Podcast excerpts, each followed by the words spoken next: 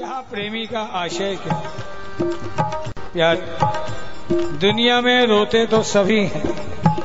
कोई ऐसा नहीं कि जो कभी न कभी ना रोया हो। लेकिन रोने का अंदाज अलग होता है। जब दुनिया में कोई अपसेट होता है तो रोता है।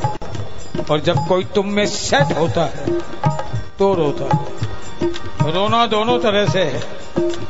दुनिया में अपसेट हो तो रोना और तुझ में सेटिंग हो जाए, तब भी प्रेम के आँसू छलकते ही रहते हैं। प्यारे, जब आंसुओं का बहना लाजिम है, ज़रूरी है तो आओ इन आंसुओं को सार्थक कर दो।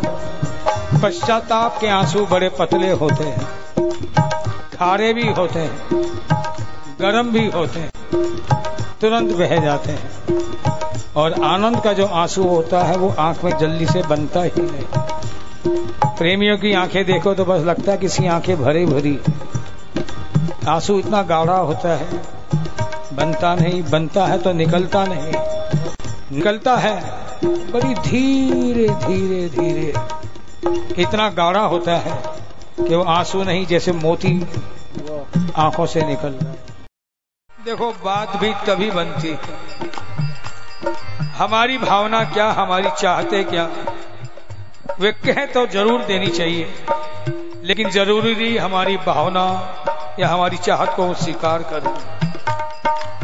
यानी हम जो चाहें, ज़रूरी नहीं वो पूरा हो। श्री कृष्ण क्या चाहता है? जब उस बात पर आ जाएँगे तो अपनाना उसकी मजबूरी हो जाएगी।